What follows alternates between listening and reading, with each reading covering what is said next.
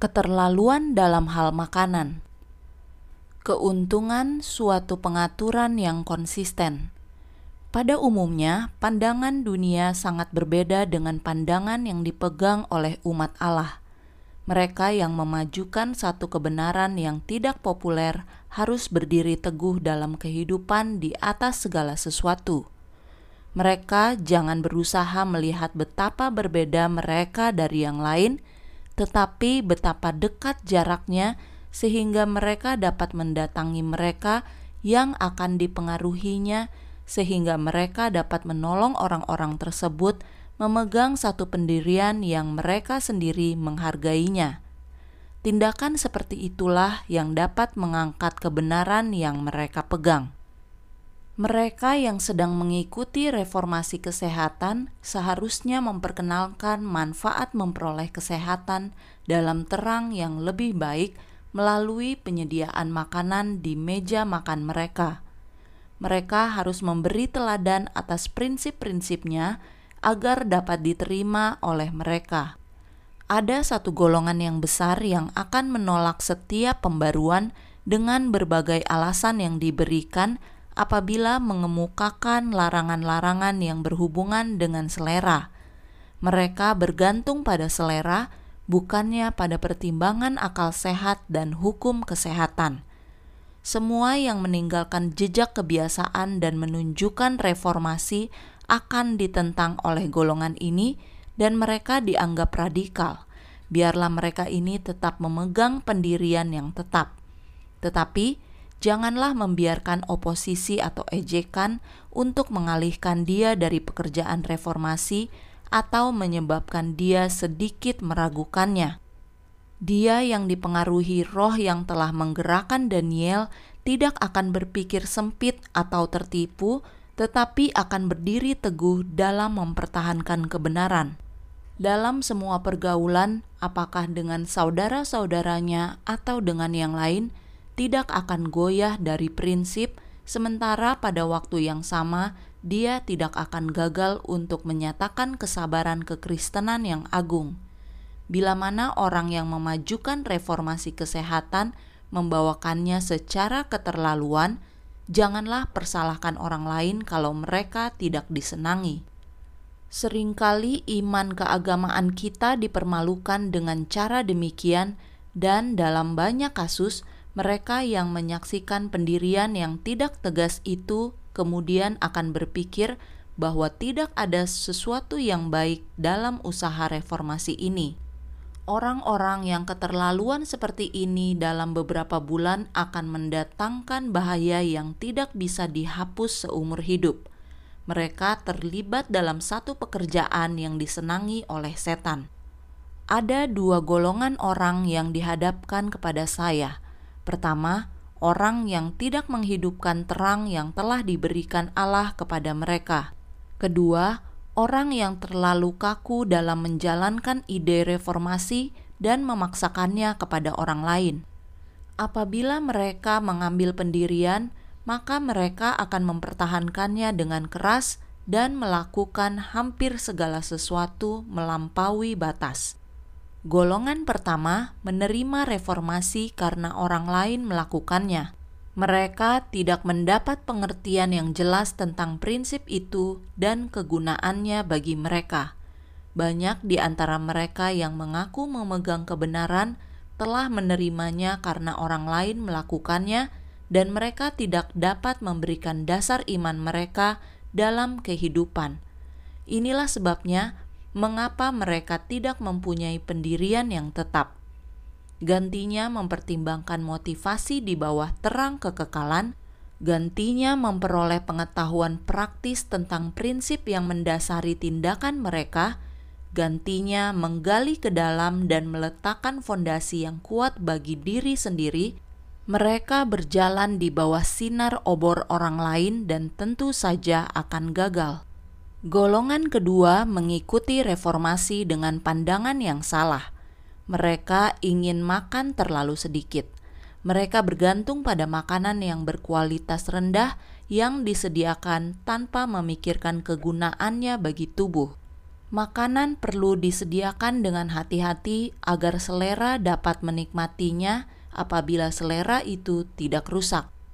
Karena berdasarkan prinsip kita membuang segala sesuatu yang mengganggu perut dan yang merusak kesehatan dan janganlah memberikan pendapat bahwa hanya sedikit akibat yang ditimbulkan oleh faktor makanan.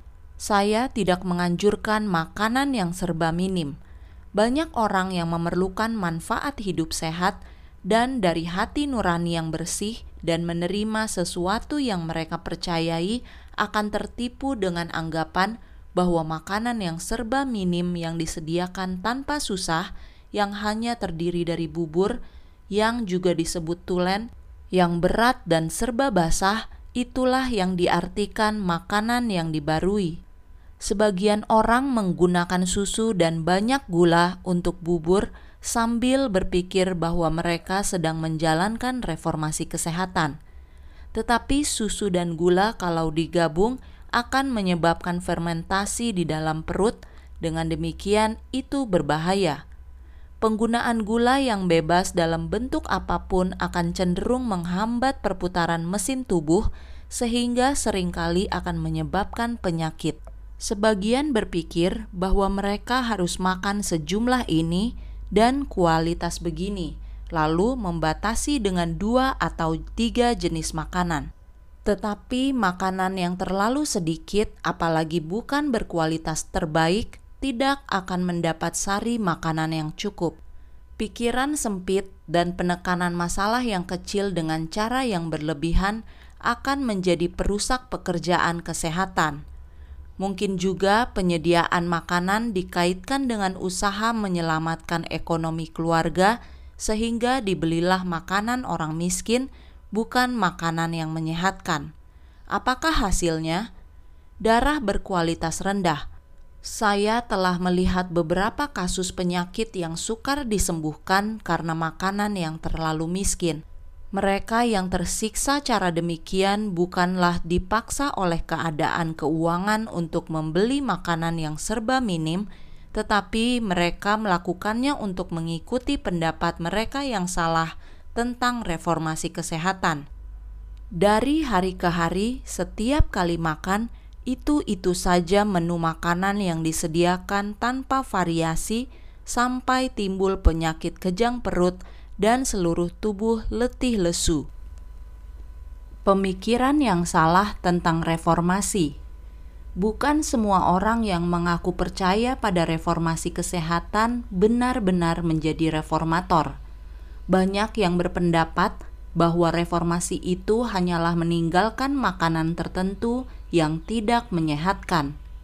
Mereka tidak memahami dengan jelas prinsip kesehatan dan meja makan mereka masih dipenuhi dengan makanan mewah, jadi mereka bukan menjadi contoh pertarakan dan kesederhanaan kekristenan. Satu golongan lain ingin memberikan contoh yang benar, tetapi melampaui batas arah yang berlawanan. Sebagian orang tidak sanggup memperoleh makanan yang paling disukai. Gantinya menggunakan bahan-bahan itu sebagai pengganti yang kurang mereka memakan makanan yang terlalu minim. Makanan mereka tidak memberikan sari makanan yang cukup untuk menghasilkan darah yang baik. Mereka menderita kurang sehat, tak dapat berfungsi sebagaimana sewajarnya, dan contoh kehidupan mereka menentang reformasi kesehatan. Yang lain berpikir bahwa karena kesehatan memerlukan makanan sederhana, mereka kurang memperhatikan bahan makanan dan penyediaannya. Sebagian membatasi diri mereka dengan makanan yang sangat memprihatinkan, tidak cukup ragamnya untuk memenuhi kebutuhan tubuh, lalu mereka menderita sebagai akibatnya. Memaksakan pendapat pribadi mereka yang memahami hanya sebagian dari prinsip reformasi sering kali menjadi orang yang paling kaku, bukan hanya menonjolkan pendapat mereka sendiri, tetapi memaksakannya kepada keluarga dan para tetangga. Pengaruh reformasi mereka yang salah, sebagaimana terlihat dalam kesehatan mereka yang menurun, dan dalam usaha mereka untuk memaksakan pandangan mereka kepada orang lain, itu semuanya memberikan ide yang salah tentang reformasi makanan, sehingga menuntun mereka untuk menolaknya sama sekali. Mereka yang memahami hukum kesehatan yang diperintah oleh prinsip akan menolak yang keterlaluan, apakah yang menyangkut pemanjaan atau pembatasan. Mereka memilih makanan yang dapat membangun tubuh, bukan hanya yang memuaskan selera. Mereka berusaha memelihara setiap kuasa dalam kondisi puncak untuk melayani Allah dan sesama manusia. Selera adalah di bawah pengawasan pertimbangan sehat dan hati nurani, maka mereka memperoleh upah kesehatan tubuh dan pikiran karena mereka tidak memaksakan pandangan mereka kepada orang lain, contoh kehidupan mereka menjadi satu kesaksian tentang prinsip yang benar. Orang-orang seperti ini mempunyai lingkaran pengaruh baik yang luas. Reformasi makanan mempunyai alasan yang benar-benar masuk akal. Pelajaran ini harus dipelajari secara meluas dan mendalam dan tidak ada orang yang harus mengkritik yang lain karena praktik kehidupan mereka dalam segala hal tidak cocok dengan kehidupannya sendiri. Adalah mustahil membuat satu peraturan tanpa variasi untuk mengatur kebiasaan setiap orang, dan janganlah seorang membuat dirinya patokan untuk semua orang. Tidak semua orang dapat memakan makanan yang sama Makanan boleh jadi lezat dan menyehatkan bagi seseorang, tetapi bagi orang lain itu tidak enak, bahkan berbahaya. Ada yang tidak bisa menggunakan susu, tetapi orang lain bertumbuh subur dengannya. Ada yang tidak bisa makan kacang, tetapi orang lain lahap dengannya. Hindarkan makanan serba minim. Tetapi, bagaimana dengan makanan serba minim?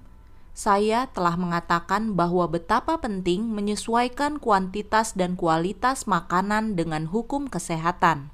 Tetapi kita tidak menganjurkan makanan yang serba minim. Kepada saya telah ditunjukkan bahwa banyak orang mempunyai pandangan yang salah tentang reformasi kesehatan dan memakan makanan yang terlalu minim. Mereka hidup dengan makanan murah yang berkualitas rendah yang disediakan tanpa memperhatikan aturan pemeliharaan tubuh. Makanan haruslah disediakan dengan hati-hati agar selera dapat menikmatinya kalau selera itu masih baik. Karena berdasarkan prinsip kita meninggalkan makanan daging, keju, pastel, rempah-rempah, lemak hewani dan semua bahan makanan yang mengganggu perut dan merusak kesehatan, tetapi janganlah memberi kesan bahwa bahan makanan hanya sedikit mempengaruhi. Ada sebagian orang yang bertindak keterlaluan.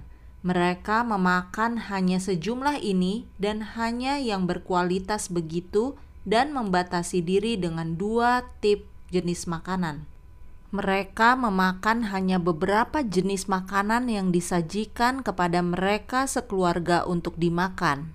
Dalam memakan hanya sedikit makanan, apalagi bukan dari kualitas yang baik, maka dengan berbuat demikian mereka tidak memasukkan ke dalam perut makanan yang benar-benar dapat memelihara tubuh. Makanan berkualitas rendah tak dapat diolah menjadi darah yang baik makanan yang serba minim akan mengurangi darah dan menurunkan kualitasnya. Karena memang salah bagi seorang memakan makanan hanya untuk memuaskan selera yang sudah rusak. Itu bukan berarti bahwa kita harus merasa masa bodoh tentang makanan kita. Itu menyangkut masalah prioritas pertama. Janganlah seorang menggunakan makanan yang serba minim, banyak orang yang dilemahkan oleh penyakit. Mereka memerlukan makanan bergizi yang disediakan dengan baik. Di atas semuanya, para reformator kesehatan harus berhati-hati menghindarkan keterlaluan. Tubuh harus mendapat cukup sari makanan. Saudara, pada masa yang lampau, engkau telah melakukan reformasi kesehatan terlalu ketat demi kebaikanmu Sekali waktu pada waktu engkau jatuh sakit, Tuhan memberikan satu pekabaran kepada saya untuk menyelamatkan dirimu. Engkau terlalu ketat membatasi jenis makananmu kepada bahan tertentu saja. Sementara saya mendoakan engkau, saya mendapat pesan untuk disampaikan kepadamu dan mengembalikan engkau kepada jalan yang benar. Pekabaran itu menyatakan bahwa engkau harus memakan makanan yang lebih limpah penggunaan makanan daging tidaklah disarankan. Ada petunjuk tentang jenis makanan yang engkau harus makan. Engkau telah mengikuti petunjuk itu, itulah sebabnya engkau masih berada bersama kami. Saya sering memikirkan tentang instruksi yang diberikan kepadamu. Telah banyak pekabaran indah yang telah diberikan kepada saya untuk disampaikan kepada orang sakit dan yang tersiksa untuk ini saya berterima kasih. Terpujilah nama Tuhan. Menu makanan bervariasi. Kami menasihati engkau supaya mengubah kebiasaan hidupmu. Sementara melakukannya, kami memberi amaran padamu supaya bertindak dengan bijaksana. Saya berkenalan dengan beberapa keluarga yang mengubah makanan daging menjadi makanan yang sangat minim mereka menyediakan makanan begitu kurang enak sehingga mereka sendiri membencinya. Inilah alasan bagi saya bahwa reformasi kesehatan tidak cocok bagi mereka. Kekuatan fisik mereka sangat merosot.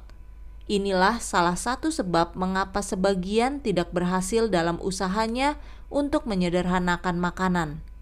Mereka mempunyai makanan yang sangat memprihatinkan makanan disediakan tanpa kesungguhan, makanan yang itu-itu juga.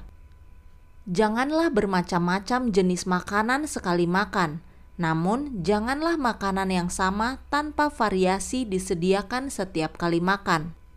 Makanan haruslah disediakan dengan sederhana, namun rasanya harus lezat untuk mengundang selera. Janganlah memasukkan lemak ke dalam daftar makananmu lemak itu akan mencemari setiap jenis makanan yang engkau sediakan. Makanlah lebih banyak buah-buahan dan sayuran. Banyak orang menyalah tafsirkan reformasi kesehatan. Mereka menerima ide yang salah tentang dasar hidup sehat. Sebagian dengan jujur berpikir bahwa makanan sehat terutama terdiri dari bubur memakan kebanyakan bubur tidak menjamin kesehatan alat pencernaan karena bubur itu terlalu cair seperti air.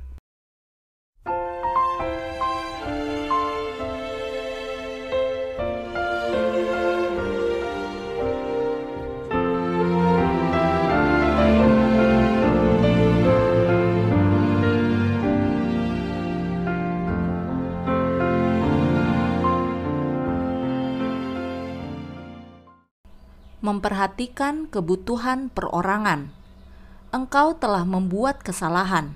Engkau mengira itu adalah kesombongan yang menuntun istrimu untuk menginginkan benda-benda yang lebih menyenangkan di sekelilingnya. Dia telah dibatasi, namun tetap setia mendampingimu. Dia memerlukan makanan yang lebih limpah, lebih banyak persediaan makanan di meja makan di dalam rumahnya dia memerlukan perkara-perkara yang menyenangkan dan bermanfaat yang dapat engkau lengkapi. Dia memerlukan benda-benda yang dapat meringankan pekerjaannya, tetapi engkau telah memandang hal itu dari segi yang salah. Engkau berpendapat bahwa hampir segala sesuatu yang dapat dimakan sudah cukup baik bila mana engkau dapat hidup dengan itu sambil mempertahankan kesehatan engkau meyakinkan istrimu yang lemah bahwa sedikit makanan sudah memadai, tetapi dia tidak dapat memproduksi darah yang baik atau otot yang baik dengan makanan minim yang engkau anggap dapat mempertahankan kelangsungan hidup. Sebagian orang tidak dapat hidup dengan makanan yang sama yang bagi orang lain cukup untuk mempertahankan hidup, walaupun makanan itu disediakan dengan cara yang sama engkau berada dalam bahaya menjadi orang yang keterlaluan. Tubuhmu dapat mengolah makanan sederhana yang sangat minim menjadi darah yang baik. Alat pembentuk darah dalam tubuhmu berada dalam kondisi baik. tetapi istrimu memerlukan lebih banyak variasi makanan. Cobalah istrimu memakan makanan yang sama yang engkau makan. Tubuhmu dapat mengolahnya menjadi darah yang baik, tetapi istrimu, makanan itu tidak cocok baginya. Dia kekurangan tenaga, dia memerlukan makanan melimpah yang menguatkan. Dia harus mendapat banyak persediaan makanan seperti buah-buahan, dan janganlah dia dibatasi dengan makanan yang sama setiap hari pegangan hidupnya sangat tipis. Dia penyakitan. Kebutuhan tubuhnya jauh berbeda dengan kebutuhan seorang yang sehat. Janganlah menjadi penyebab masa kepicikan. Saya melihat bahwa engkau mempunyai pandangan yang salah tentang penyiksaan dirimu, yaitu dengan tidak memakan makanan yang menyehatkan Hal ini menuntun pemikiran jemaat bahwa Allah pasti menyertaimu, atau engkau tidak mau menyangkal dirimu sehingga berkorban begitu. Tetapi saya telah melihat bahwa tidak ada di antaranya yang menjadikanmu lebih suci. Orang kafir melakukan semuanya itu, tetapi tidak mendapat upah daripadanya. Hati yang hancur dan roh yang menyesal di hadapan Allah sangat berharga di hadapannya saya telah melihat bahwa pandanganmu tentang perkara ini adalah salah, bahwa engkau memperhatikan jemaat, memperhatikan hal-hal yang kecil, padahal perhatianmu harus ditujukan kepada kerinduan jiwamu. Allah tidak meletakkan beban penggembalaan dombanya kepadamu. Engkau menganggap bahwa jemaat menjadi dasar karena mereka tidak dapat melihat perkara-perkara yang engkau lihat karena mereka tidak mengikuti aturan ketat yang engkau anggap menjadi peraturanmu sendiri. Saya melihat bahwa engkau tertipu dalam hal kewajibanmu dan kewajiban orang lain. Sebagian orang menganut paham keterlaluan dalam hal makanan. Mereka telah mengikuti peraturan yang terlalu ketat sehingga hidup terlalu sederhana sampai kesehatan mereka terganggu lalu menderita. Kemudian, penyakit merajalela dalam tubuh, dan keabah Allah sudah dilemahkan. Saya melihat bahwa Allah tidak menuntut seseorang untuk mengikuti cara pengaturan ekonomi rumah tangga yang begitu rupa sehingga keabah Allah jadi rusak. Ada banyak tugas dan tuntutan dalam firman-Nya yang merendahkan jemaat dan menyiksa jiwa mereka tidak perlu memikul salib dan menciptakan tugas untuk menyusahkan tubuh supaya mendatangkan kerendahan hati. Semuanya ini berada di luar firman Tuhan. Kita sedang menghadapi masa kepicikan, maka kebutuhan yang utama umat Allah adalah menyangkal diri dan memakan makanan yang secukupnya demi ketahanan hidup. Dan Allah akan mempersiapkan kita menghadapi waktu kepicikan itu pada saat yang menegangkan itu, Allah berkesempatan memperhatikan kebutuhan kita dengan membagikan kuasanya yang menguatkan untuk mempertahankan kehidupan umatnya. Mereka yang bekerja dengan menggunakan tangan harus menjaga kekuatan tubuh dalam melakukan tugas. Begitu juga mereka yang bekerja dengan kata-kata dan doktrin seharusnya menjaga kekuatan tubuh setan bersama malaikatnya yang jahat berperang melawan mereka untuk meruntuhkan kekuatan tubuh. Pada setiap kesempatan, mereka harus berusaha memberikan kesempatan istirahat kepada tubuh dan pikiran. Mereka harus memakan makanan bergizi dan yang menguatkan tubuh. Mereka akan dipaksa untuk melatih semua kekuatan yang ada. Saya melihat bahwa jika umat Allah menciptakan kesusahan untuk diri sendiri, itu tidak memuliakan Allah. Ada masa kepicikan yang dihadapi umatnya, dan Dia akan mempersiapkan mereka untuk menghadapi pertarungan yang hebat itu. Bila mana reformasi kesehatan menjadi kemerosotan kesehatan, saya mempunyai pekabaran sehubungan dengan pandangan yang keterlaluan dalam reformasi kesehatan reformasi kesehatan menjadi kemerosotan kesehatan atau perusak kesehatan kalau dilakukan dengan keterlaluan. Engkau tidak akan berhasil menjalankan sanatorium di mana orang sakit dirawat, Jikalau engkau membuat menu makanan sama seperti menu makanan untuk diri sendiri dan istrimu, saya meyakinkan engkau bahwa pemikiranmu tentang menu makanan orang sakit tidak dapat didukung. Perubahan itu terlalu drastis. Sementara saya meninggalkan makanan daging yang membahayakan, ada bahan lain yang tidak terlalu ditentang, yaitu telur yang dapat digunakan Janganlah membuang susu dari meja makan dan melarang penggunaannya sebagai campuran makanan. Susu yang digunakan haruslah berasal dari sapi yang sehat, yaitu susu yang sudah disterilkan. Mereka yang memandang reformasi kesehatan secara keterlaluan akan berada dalam bahaya penyediaan makanan yang hambar. Ini dilakukan berulang-ulang makanan itu begitu tidak enak sehingga sang perut menolaknya. Makanan yang sama seharusnya tidak disajikan berulang-ulang.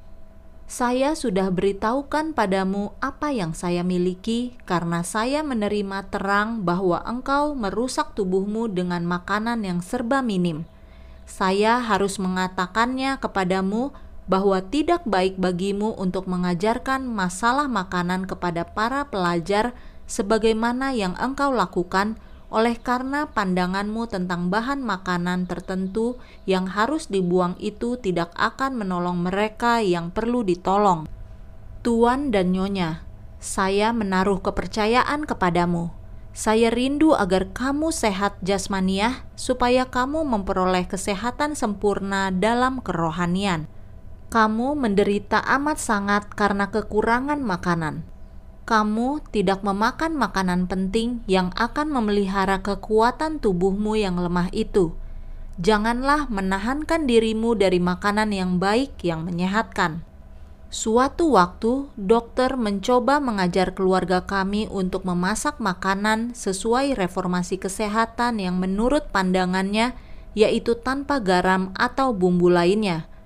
Memang saya telah memutuskan untuk mencobanya tetapi saya menjadi begitu lemah fisik sehingga saya harus mengadakan perubahan. Maka kami mengikuti peraturan baru dengan sukses besar. Saya menceritakannya padamu karena kamu berada dalam keadaan bahaya besar. Makanan harus disediakan begitu rupa sehingga menyehatkan. Janganlah dikurangi bahan makanan yang diperlukan tubuh. Tuhan memanggil tuan dan nyonya untuk mengadakan reformasi dan memperhatikan waktu-waktu istirahat. Tidak baik bagi kamu memikul beban seperti di masa lalu. Kecuali kamu memperhatikan ini, kamu akan mengorbankan nyawa yang begitu berharga di pemandangan Tuhan. Dan bahwa kamu bukan milik kamu sendiri, sebab kamu telah dibeli dengan harganya telah lunas dibayar. Karena itu, muliakanlah Allah dengan tubuhmu janganlah bersikap keterlaluan dalam masalah reformasi kesehatan. Sebagian dari saudara-saudara kita sangat lengah dalam hal reformasi kesehatan. Tetapi oleh karena sebagian lagi masih berada jauh di belakang, maka untuk menjadi contoh bagi mereka, janganlah kamu bersikap keterlaluan. Janganlah menahan dirimu dari makanan jenis bergizi yang menghasilkan darah yang baik pengabdianmu kepada prinsip yang benar sedang menuntunmu untuk pasrah kepada sejenis makanan. Kamu sendiri akan mengalaminya bahwa itu tidak menunjang reformasi kesehatan. Inilah bahaya yang mengancam kamu apabila kamu sudah memperhatikan bahwa kamu menjadi lemah fisik, maka sangat penting bagimu untuk mengadakan perubahan sesegeranya. Masukkanlah ke dalam menu makanan apa yang kamu telah tinggalkan. Adalah tugasmu untuk melakukan hal ini. Makanlah telur yang berasal dari unggas yang sehat. Makanlah telur itu setelah dimasak atau mentah. Kocoklah telur mentah dengan anggur asli yang tidak beralkohol. Ini akan memenuhi kebutuhan tubuhmu. Janganlah pernah menganggap bahwa tidak akan dibenarkan melakukan hal ini kami menghargai pengalamanmu sebagai seorang dokter, namun saya berkata bahwa susu dan telur harus terdaftar dalam menu makananmu. Kedua bahan ini pada saat ini jangan disingkirkan dan jangan mengajarkan untuk menyingkirkannya. Kamu berada dalam bahaya karena pandangan yang terlalu radikal tentang reformasi kesehatan dan juga karena memberikan pada dirimu resep makanan yang tak dapat menunjang kehidupanmu. Saya harap kamu memperhatikan kata-kata yang saya tujukan padamu telah ditunjukkan pada saya bahwa kamu tidak akan dapat memberikan pengaruh yang paling baik dalam reformasi kesehatan, kecuali dalam beberapa hal kamu lebih bebas terhadap dirimu dan terhadap orang lain. Akan datang waktunya bila mana susu tidak dapat digunakan sebebas yang sekarang, tetapi sekarang bukanlah waktunya untuk membuangnya. Telur mengandung bahan yang melawan racun Sementara amaran yang diberikan menentang penggunaan bahan-bahan makanan ini adalah dalam keluarga di mana anak-anak sudah ketagihan memakannya, bahkan sampai tenggelam dalam kebiasaan penyalahgunaannya. Namun, janganlah kita menganggap itu satu penyangkalan prinsip untuk menggunakan telur dari ayam yang terpelihara baik dan mendapat makanan sehat.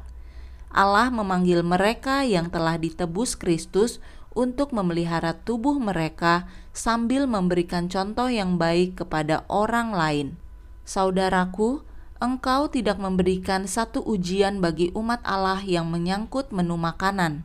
Mereka akan kehilangan keyakinan akan ajaran pembatasan makanan secara keterlaluan. Allah menginginkan umatnya supaya menanggapi dengan baik setiap langkah reformasi kesehatan. Tetapi kita tidak bersikap keterlaluan. Satu sebab mengapa kesehatan dokter memburuk ialah pengurasan tenaga yang berlebihan dan kemudian gagal mengembalikannya dengan makanan yang bergizi dan menyehatkan. Saudaraku, pasrahkanlah seluruh hidupmu kepadanya yang telah disalibkan bagimu tetapi jangan mengikat dirimu dengan makanan yang serba minim, karena dengan demikian engkau telah memberikan contoh yang salah tentang reformasi kesehatan. Sementara memerangi kerakusan dan sikap tidak bertarak, kita harus mengingat sarana dan penerapan kebenaran Injil yang memerlukan pertimbangan sehat. Untuk melaksanakan tugas kita dengan cara sederhana yang lurus, kita harus memahami keadaan umat manusia yang sebenarnya. Allah telah menyediakan bahan makanan bagi setiap bangsa yang hidup di setiap negeri di dunia. Mereka yang rindu menjadi teman sekerja Allah harus memperhatikan dengan saksama bagaimana mereka mengajarkan reformasi kesehatan di kebun anggur Allah.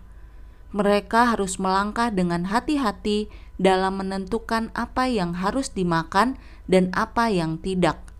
Hamba Allah harus bersatu dengan penolong ilahi dalam memperkenalkan pekabaran kemurahan kepada khayalak ramai yang akan diselamatkan Allah. Kita dihubungkan dengan masa.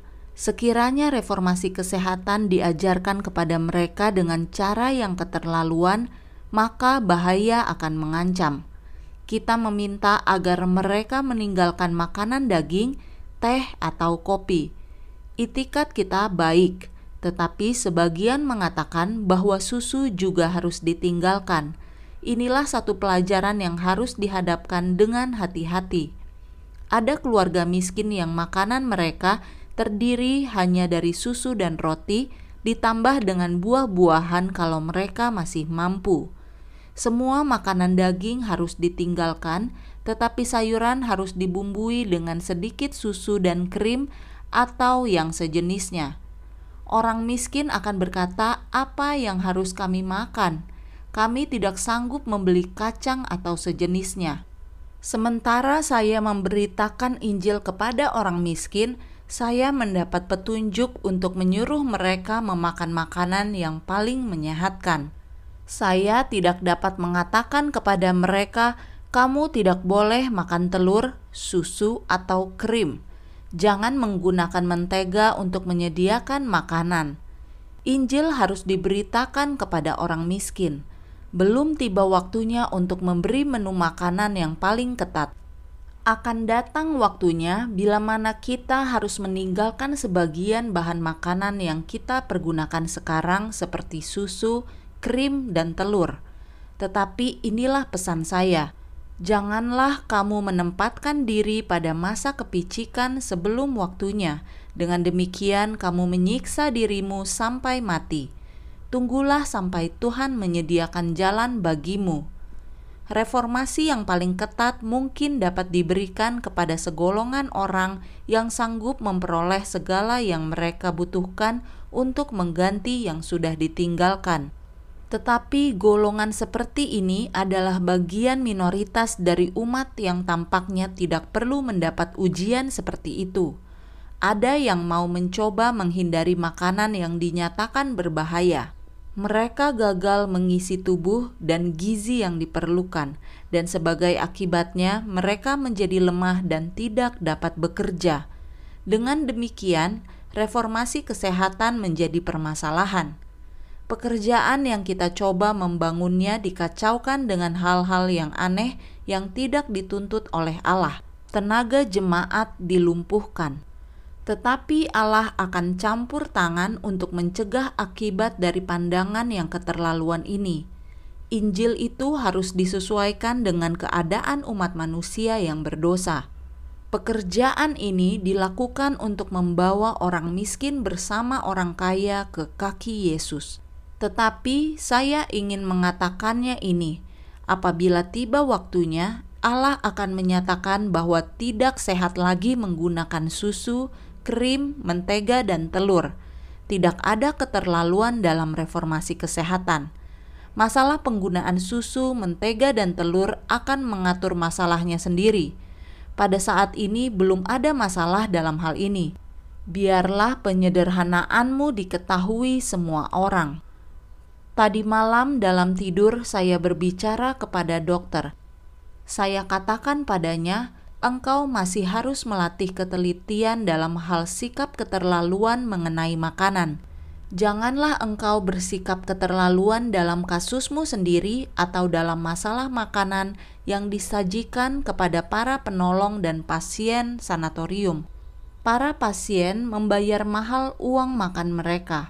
Mereka harus makan bebas Sebagian datang ke sanatorium dalam kondisi yang memerlukan penyangkalan selera yang ketat atau makanan yang paling sederhana, tetapi setelah penyakit mereka sembuh, mereka harus diberikan makanan yang menyehatkan.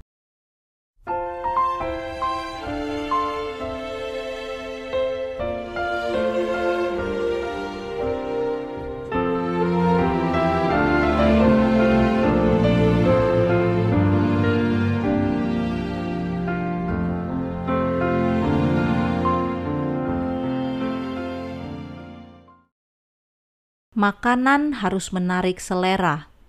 Di atas segalanya, para reformator kesehatan harus berhati-hati menghindarkan keterlaluan. Tubuh harus mendapat cukup gizi. Kita tidak dapat hidup hanya dengan udara. Kita juga tidak dapat mempertahankan kesehatan kecuali kita memakan makanan bergizi yang menyehatkan. Makanan harus disusun dan diatur sehingga menyehatkan. Makanan yang kekurangan unsur gizi yang tepat akan membawa celaan kepada pekerjaan reformasi kesehatan. Kita ini orang berdosa yang dapat mati, maka kita sendiri harus melengkapi diri dengan makanan yang mengatur kesehatan tubuh. Sebagian saudara-saudara kita mengabaikan unsur makanan yang penting yang memelihara kesehatan tubuh, sementara mereka berhati-hati menghindari makanan yang tidak sehat. Mereka yang memandang reformasi kesehatan secara keterlaluan berada dalam bahaya penyediaan makanan yang hambar. Mereka menyediakannya tanpa rasa sehingga tidak memuaskan makanan harus disediakan begitu rupa agar itu menarik selera dan juga menyehatkan. Makanan itu harus mengandung unsur kebutuhan tubuh. Saya menggunakan garam dan terus akan menggunakannya. Karena gantinya membahayakan, sebenarnya garam itu perlu untuk darah. sayuran harus dimasak enak bersama susu atau krim atau sejenisnya. Setelah diberikan amaran tentang bahaya penggunaan mentega dan penggunaan telur secara bebas untuk anak-anak kecil, namun janganlah menganggap itu pelanggaran prinsip untuk menggunakan telur yang berasal dari ayam yang terpelihara baik. Telur mengandung unsur obat anti racun tertentu. Sebagian orang dalam menghindari susu, telur, dan mentega telah gagal mengisi tubuh dengan makanan bergizi. Sebagai akibatnya, mereka menjadi lemah dan tak sanggup melakukan pekerjaan. Dengan demikian, reformasi kesehatan disalahkan orang. Pekerjaan yang sudah kita coba membangunnya dengan kokoh sekarang dikacaukan dengan hal-hal yang aneh yang tidak dituntut oleh Allah, sehingga tenaga jemaat sudah dilumpuhkan. Tetapi Allah akan campur tangan untuk mencegah akibat pendapat yang terlalu ketat ini Injil disesuaikan dengan umat berdosa. Maksudnya ialah membawa orang kaya bersama dengan orang miskin ke kaki Yesus. Akan tiba waktunya apabila kita harus meninggalkan sebagian bahan makanan yang sekarang masih kita gunakan, seperti susu dan telur. Tetapi kita tidak perlu bingung dengan pembatasan dini yang keterlaluan. Tunggulah sampai situasi menuntutnya. Tuhan akan menyediakan jalan untuk itu.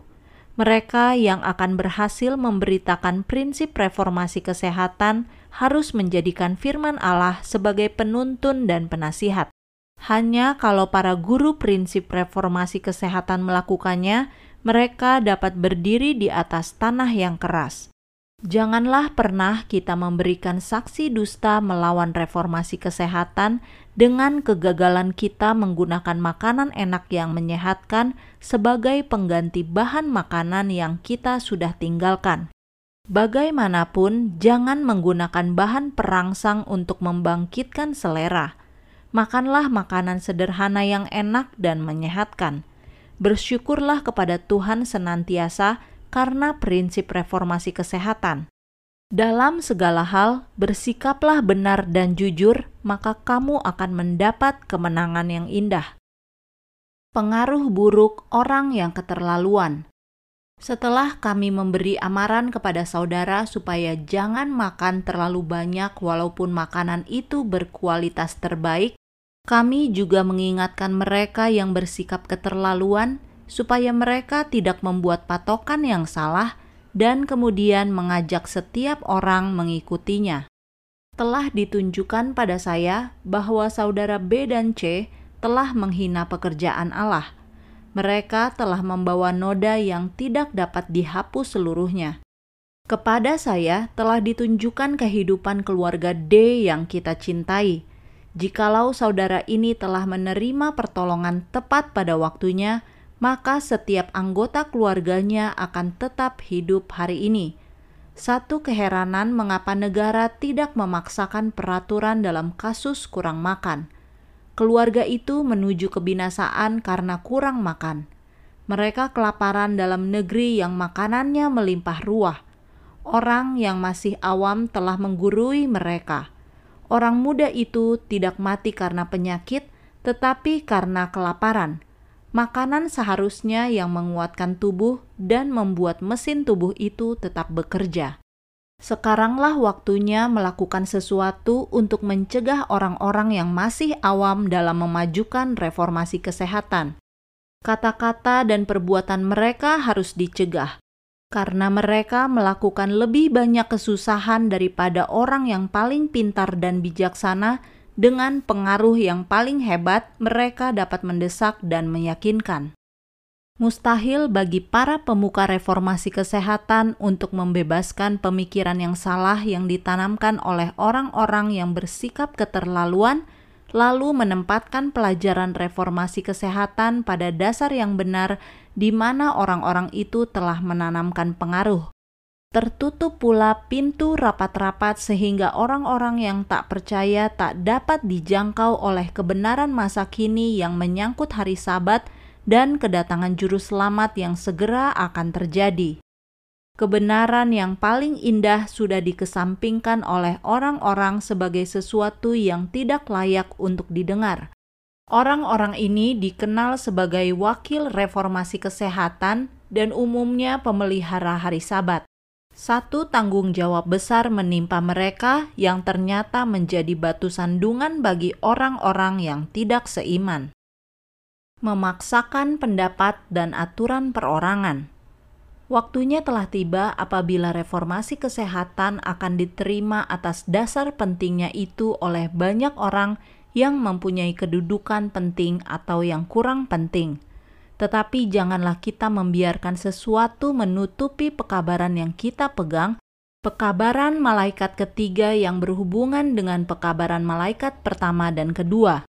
Janganlah kita biarkan hal-hal kecil mengikat kita dalam lingkaran sempit di mana kita tidak dapat menjangkau masyarakat ramai.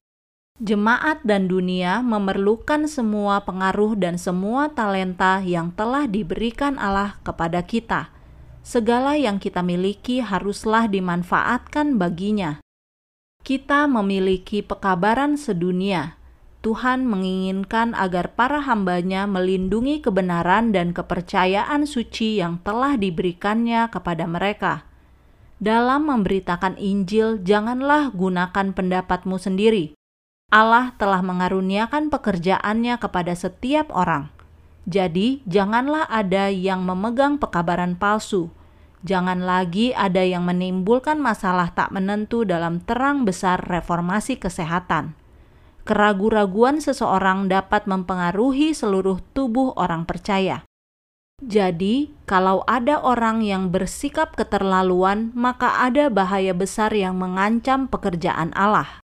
Masalah keterlaluan adalah satu perkara yang ditakuti. Saya selamanya terpaksa buka bicara untuk mencegah kesalahpahaman atas satu hal, supaya seluruh dunia jangan menganggap bahwa umat Allah adalah orang-orang yang bersikap keterlaluan. Apabila kita berusaha mengeluarkan orang dari dalam api dengan satu tangan, kata-kata yang harus diucapkan untuk mengoreksi kejahatan digunakan untuk membenarkan pemanjaan dengan tangan yang satu lagi biarlah Tuhan menjaga kita dari ujian manusia yang bersikap keterlaluan.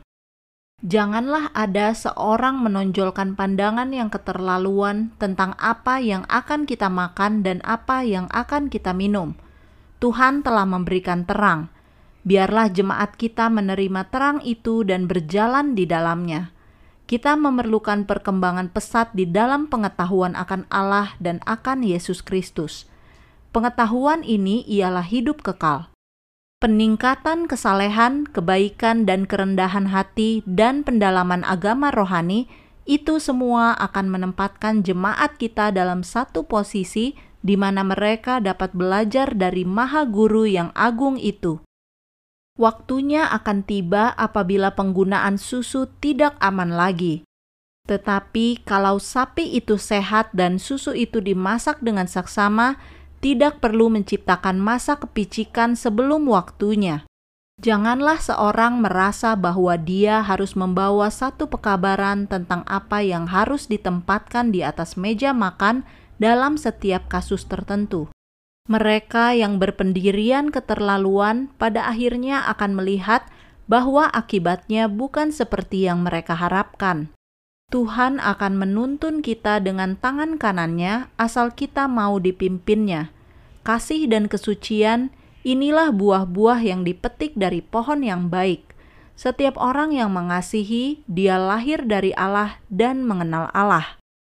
Saya mendapat petunjuk untuk mengatakan sesuatu kepada saudara-saudara di daerah yang terlalu ketat dalam masalah reformasi kesehatan.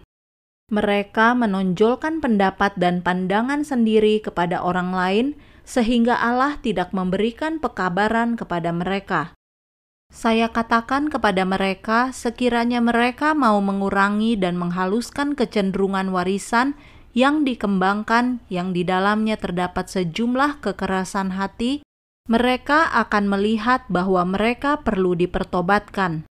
Saudara-saudaraku yang kekasih, Jikalau Allah sedemikian mengasihi kita, maka haruslah kita juga saling mengasihi. Tidak ada seorang pun yang pernah melihat Allah. Jika kita saling mengasihi, Allah tetap di dalam kita dan kasihnya sempurna di dalam kita. Akal budi manusia harus digabung dengan kebijaksanaan Allah dan kemurahannya. Biarlah kita menyembunyikan diri di dalam Kristus. Biarlah kita bekerja dengan rajin untuk mencapai standar yang telah ditetapkan Allah bagi kita, yaitu perubahan moral oleh Injil. Allah memanggil kita untuk maju pada garis yang benar, untuk membuat jalan lurus bagi kaki kita, agar yang lumpuh tidak tersingkir dari jalan. Maka Kristus akan merasa puas. Kesalahan umat lebih baik daripada keterlaluan Tuan dan Nyonya melakukan pemanjaan diri dalam hal cara makan yang keterlaluan, sehingga moral lembaga itu merosot. Sekarang, musuh itu akan mendorong kamu lebih jauh jika ia dapat melakukannya, supaya kamu makan serba minim. Berhati-hatilah menjaga pikiranmu tetap beres dan pendapatmu tetap sehat. Carilah akal budi dari surga dan melangkahlah dengan penuh pengertian Jikalau kamu mengambil posisi keterlaluan yang radikal, kamu terpaksa menurun, dan walaupun kamu berhati-hati, namun kamu tidak lagi meyakini pertimbanganmu yang sehat, sehingga orang-orang yang tidak seiman dan saudara-saudara kita tidak lagi merasa yakin akan dirimu. Janganlah bersandar pada pemikiran manusia, tetapi majulah dengan bijaksana dalam takut akan Tuhan. Sekiranya kamu bersalah, sedapat mungkin janganlah menjauhi masyarakat, karena dengan demikian kamu memutuskan ikatan pengaruhmu, dan itu tidak akan memperbaiki mereka. Biarlah kamu bersalah di pihak mereka, tetapi janganlah menjauhi mereka karena ada pengharapan dalam hal ini, sehingga kamu dapat memimpin mereka. Tidak perlu kedua pihak melakukan kesalahan. Kamu tidak perlu masuk ke dalam air atau api tetapi ambillah jalan tengah. Hindarkan semua yang bersifat keterlaluan. Janganlah terlihat bahwa kamu sebagai pemimpin suka memihak atau mempunyai pertimbangan yang tidak sehat. Janganlah bergantung pada makanan yang serba minim. Janganlah biarkan seorang pun mempengaruhimu supaya bertarak secara keterlaluan. Sediakanlah makananmu supaya menarik selera dan menyehatkan biarlah makanan itu terasa lezat sehingga dapat menyatakan reformasi kesehatan yang benar. Banyak orang mundur dari reformasi kesehatan karena pemikiran yang tidak bijaksana di pihak pemimpin yang bersikap keterlaluan, dan gantinya mereka bertobat. Mereka membenci pergerakan itu. Saya pernah berada di tempat di mana pemikiran yang radikal ini dijalankan sayur dimasak hanya dengan air, dan hampir semua yang lainnya begitu. Cara memasak ini adalah kemerosotan kesehatan, dan ada pemikiran lain yang ditetapkan begitu rupa sehingga mereka menerima apa pun yang menyangkut menu makanan yang sangat ketat atau bentuk reformasi lainnya. Saudaraku, saya ingin agar engkau bertarak dalam segala hal tetapi berhati-hatilah jangan membuat pemikiran itu sempit.